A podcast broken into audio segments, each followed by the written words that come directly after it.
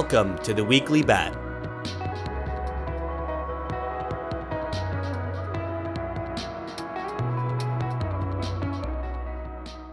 Welcome to the Weekly Bat for the week of February the 28th, 2020. Kicking off this week with a bit of Brave news reported by CNET. Brave browser partners with Wayback Machine to fight 404 errors. Here's an excerpt from the article. Getting a 404 page not found error message is one of the most frustrating experiences of browsing the internet. You find a site through a search or a link on a website, and when you get there, it's gone. In a new update, the Brave browser has teamed up with the Internet Archive's Wayback Machine to help make such an annoyance a thing of the past. Up next, Luke Mulks, Director of Business Development at Brave, was on The Tatiana Show with Bobby Lee and Sasha Hodder. Here's the episode description. Tatiana interviews Luke and Bobby Lee at the North American Bitcoin Conference. Luke Mulks is Business Development Director at Brave, an internet browser that promises privacy and security for its users. Anything that may try to track you on other browsers and collect your data without your awareness is blocked by default. Along with this, third party ad blocking and tracking protection are integrated into the browser as well. Brave has created a new way to monetize the internet and has implemented use of their basic attention token for software users. Next, Brave was explicitly mentioned in a new novel called Good Girls Lie by New York Times bestselling author J.T. Ellison. J.T. Ellison's pulse pounding new psychological thriller examines the tenuous bonds of friendship, the power of lies, and the desperate lengths people will go to in order to protect their secrets. Good Girls Lie is available on Audible for anyone who wants to listen and hear the Brave shout out for themselves. Brave Creator Spotlight in partnership with Everipedia. The first featured creator of the week is James Hoffmann on YouTube.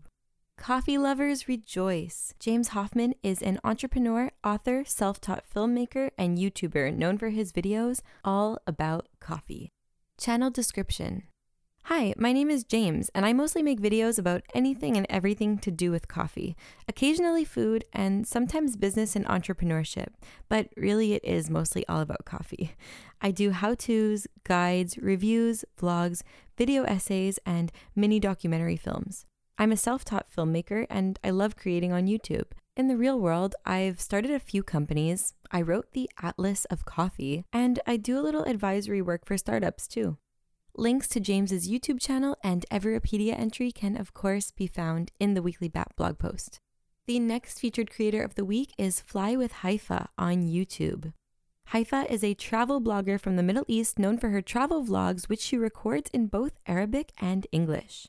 Channel description Traveling and cross culture relations is my passion. I believe that there are no limits to dreams, and to take that theory to test, I decided to quit my job and follow them. You can get to Haifa's channel and Everipedia entry through the weekly Bat blog post. Client updates. This week, the dev channel progressed to version 1.6.51, the beta channel progressed to version 1.5.102, and the release channel progressed to version 1.4.95. Brave Team tweets Sometimes we learn fun things by accident. Earlier this week, Brave Sampson tweeted, I just accidentally learned that if you type a search string into the address bar, hold shift and press enter, you'll get a new window with the search results. And now you all know it as well. So, Brave was mentioned by the IAB as being the least cooperative, quote unquote, with users' data. We'll take it. Johnny Ryan tweets Academic study of browser privacy gives Brave gold, echoing the tracking industry IAB's quote unquote least cooperative award. Business Insider's Aaron Holmes has the story, and he links to the story. Link in the weekly Bat blog post. Bat and Brave in the news. There was lots of coverage on the Wayback Machine news this week, but here's one particular piece from The Verge. Brave browser now automatically points to Wayback Machine on 404. The Brave web browser can now automatically detect when a web page is unavailable and will offer to search the Wayback Machine for a backup, the Internet Archive has announced. Although the 404 error code is the most well known, the announcement notes that the feature also works for 408, 410, 451, 500, 502, 503, 504, etc. This next piece is from GHacks. Study finds Brave to be the most private browser. Are you concerned about your web browser sending data back to the company that created it? A new study, Web Browser Privacy What Do Browsers Say When They Phone Home? looked at the six popular desktop browsers Google Chrome, Mozilla Firefox, Microsoft Edge, which is Chromium based, Apple Safari, Brave, and Yandex to uncover what these browsers send back to the mothership. If you just want the result, the study found that just out of the box, Brave is quote unquote by far the most private of the browsers studied, followed then by Chrome, Firefox, and Safari. Brave is the only web browser that did not use identifiers that allowed tracking of the IP address over time and did not share details of web pages visited to backend servers.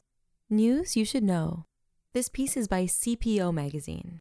Facial recognition surveillance technology should be suspended in the US, says coalition of 40 privacy free speech groups. Facial recognition surveillance technology is a hot button issue that pulls together several major social concerns privacy, profiling, authoritarianism, and free expression. As both camera hardware and facial recognition software technologies advance to the point that a person can be added to a database and then located in a crowd in under 10 minutes, serious questions emerge about the net social value of their use. Concerns over the potential for abuse have driven all of this, and that is also what has motivated 40 groups headed by the Electric Privacy Information Center, or EPIC, to draft a letter recommending that federal agencies suspend the use of facial recognition surveillance systems altogether. TED 2019 Why You Should Get Paid for Your Data by Jennifer Zhu Scott. The world's most valuable tech companies profit from the data you generate. So, why aren't you getting paid for it? In this eye opening talk, entrepreneur and technologist Jennifer Zhu Scott makes the case for private data ownership, which would empower you to donate, destroy, or sell your data as you see fit, and shows how this growing movement could put power and cash back into the hands of the people. Roaring fans. David Leonard from Twitter says, I use Brave every day and love it. Plus, it's super fast. On Reddit, a user writes, freecodecamp.org has cashed out 2K in BAT tips. Pretty awesome to see adoption growing. On a mass scale, this could be a huge revenue stream. As always, links to the tweets, articles, and news stories we cover can be found in the weekly BAT blog post, so please be sure to check it out.